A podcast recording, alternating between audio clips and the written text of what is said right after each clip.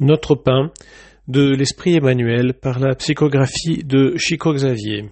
Chapitre 110 Magnétisme personnel.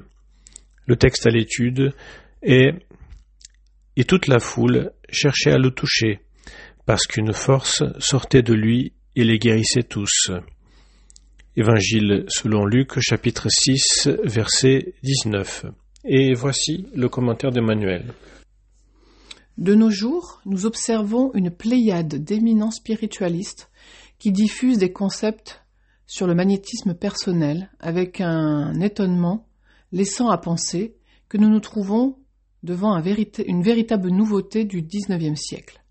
Ce travail d'investigation et de divulgation des pouvoirs occultes de l'homme représente une aide précieuse dans l'ouvrage éducatif du présent et du futur, mais il faut rappeler que l'édification n'est pas nouvelle.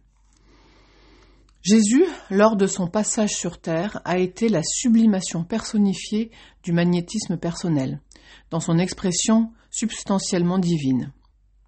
Les êtres humains se disputaient l'enchantement de sa présence, les foules suivaient ses pas, touchées d'une singulière admiration.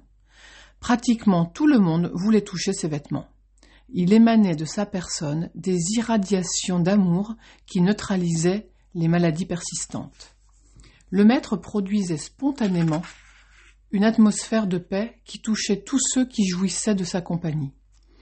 Si tu prétends suivre un chemin plus facile pour la pleine éclosion de tes potentialités psychiques, il est donc juste que tu profites de l'expérience que les orienteurs terrestres t'offrent dans ce sens.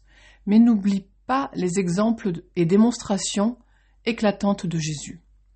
Si tu souhaites attirer il est indispensable de savoir aimer.